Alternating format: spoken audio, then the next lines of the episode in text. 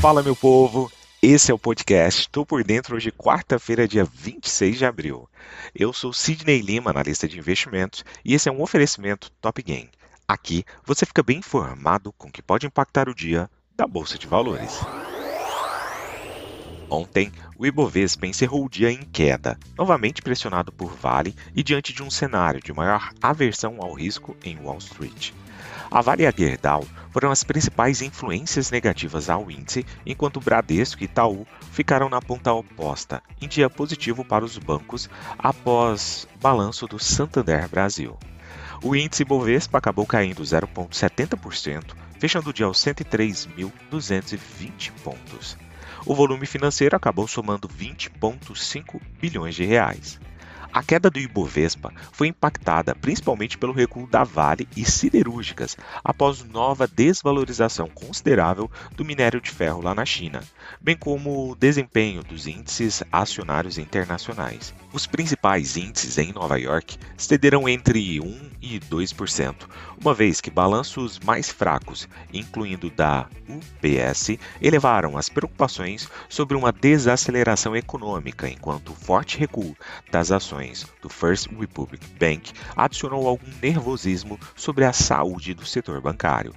Agentes financeiros também aguardam pelo índice de inflação, o famoso PCE, nesta sexta-feira e leitura de atividade econômica dos Estados Unidos, que vai acontecer na quinta-feira, em busca de mais pistas sobre o patamar de juros dos Estados Unidos nos próximos meses o mercado precifica uma elevação de 0,25 ponto percentual pelo Federal Reserve na próxima reunião de política monetária. Contudo, ainda existe um pouco de incerteza sobre o tom a ser adotado pelo Banco Central norte-americano para os passos seguintes da economia. Nos Estados Unidos, os principais índices de Wall Street sofreram nesta terça-feira suas maiores perdas neste mês, depois que uma previsão pessimista da transportadora UPS exacerbou preocupações de investidores com a desaceleração da economia nos Estados Unidos, enquanto a queda dos depósitos do FRB aumentou o nervosismo sobre a saúde do setor bancário. As ações da UPS caíram 10% sua maior perda diária desde julho de 2006, depois que a empresa de entregas previu receita para o ano inteiro abaixo da sua meta anterior. Também preocupantes foram os dados dessa terça-feira, mostrando que a confiança do consumidor dos Estados Unidos caiu para uma mínima em nove meses em abril. Operadores esperam que o Banco Central norte-americano suba os juros em 0,25 ponto percentual na quarta-feira, após a reunião do Comitê Federal de Mercado Aberto as ações da Microsoft se recuperaram após fechar em queda de 2,2% na sessão regular e foram o maior peso no S&P 500 antes de seu relatório trimestral. A companhia reverteu o curso e subiu 4,6% no pregão estendido depois que sua receita superou as expectativas dos analistas. Na Europa, os mercados de ações abrem mistos nesta quarta-feira, com as preocupações bancárias voltando à tona, mesmo após os fortes ganhos de alguns gigantes de tecnologia dos Estados Unidos. O credor suíço UBS e o espanhol Santander, o segundo maior credor da zona do euro em termos de valor de mercado, decepcionaram os mercados com seus resultados trimestrais nesta terça-feira. Do outro lado do oceano, as ações do FRB caíram depois de revelar 100 bilhões de dólares em saques de clientes no mês passado, alimentando preocupações para todo o setor bancário regional dos Estados Unidos. Lá na Europa, o banco britânico SC deve divulgar seus números nesta quarta-feira, abrindo caminho para lucros de empresas como a HSBC. Partindo para a Ásia, as bolsas fecharam sem direção única nesta quarta-feira, enquanto investidores digeriram perdas em Wall Street causadas por preocupações renovadas com o setor bancário dos Estados Unidos. O índice japonês Nikkei 225 acabou caindo 0,71% em Tóquio. O sul-coreano Kospi cedeu 0,17%, enquanto o Hang Seng, lá em Hong Kong, acabou subindo 0,71% o TAIEX mostrou alta marginal de 0,02% em Taiwan. Na China continental, o Xangai Composto ficou praticamente estável, com ligeira perda de 0,02%, mas o menos abrangente, o Shenzhen Composto, registrou ganho de 0,52%, interrompendo uma sequência de cinco pregões negativos por lá.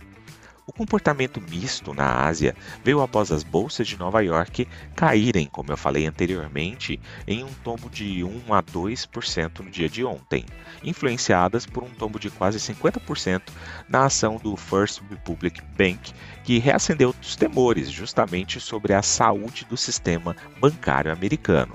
No balanço do primeiro trimestre, o First Republic, um dos bancos regionais americanos que mais sofreram após a queda do SVB, revelou uma queda de 40% em seus depósitos.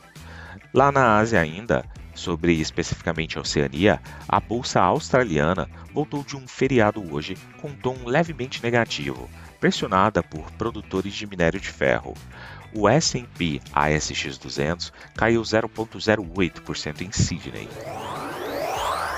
Partindo para o petróleo, os preços sobem depois de cair mais de 2% na sessão anterior, com relatos de quedas nos estoques de petróleo e combustível dos Estados Unidos, redirecionando os investidores para a demanda robusta no maior consumidor mundial de petróleo que nós temos atualmente. Os estoques de petróleo bruto dos Estados Unidos caíram cerca de 6,1 milhões de barris na semana encerrada em 21 de abril, segundo fontes do mercado citando os dados do Instituto Americano de Petróleo nesta terça-feira.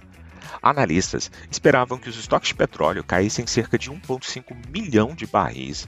Os estoques de gasolina caíram 1,9 milhão de barris na semana passada, enquanto os estoques de destilados aumentaram 1,7 milhão de barris, de acordo com fontes do Instituto Americano de Petróleo. Os dados oficiais dos estoques do governo dos Estados Unidos devem ser divulgados nesta quarta-feira. Os estoques de petróleo bruto dos Estados Unidos vêm caindo desde meados de março, à medida que as refinarias aumentaram suas operações para produzir mais gasolina antes do período de pico de demanda no verão, que começa em maio. Isso levou os preços futuros do WTI a retroceder, quando os futuros imediatos são mais altos do que os futuros com datas posteriores, refletindo a maior demanda nas refinarias. Na agenda econômica de hoje, teremos discurso de integrante do Banco Central Europeu às 9 horas da manhã. Às 9h30, teremos pedidos de bens duráveis nos Estados Unidos. Teremos também, às 11 horas e 30 minutos, ainda nos Estados Unidos, divulgação de estoques de petróleo bruto. Partindo para as cotações, agora que são 6 horas e 40 minutos do dia 26 de abril de 2023, trio norte-americano navega em terreno positivo, com Dow Jones subindo 0,09%, S&P 500 com uma alta de 0,42% e Nasdaq Bolsa da Tecnologia com uma alta de 1,27%. A Alemanha, através do índice DAX, sinaliza uma queda de 0,5% neste momento e traz ali a Europa para um terreno indeciso para suavemente negativo. O índice VIX, principal sinalizador de medo na bolsa norte-americana, cai 2,09%. Partindo para as commodities, o petróleo WTI sobe 0,54% e o petróleo Brent sinaliza uma alta de 0,36%. Do outro lado do mundo, cotação do minério de ferro, que por mais um dia acaba caindo, só que dessa vez 0,35%.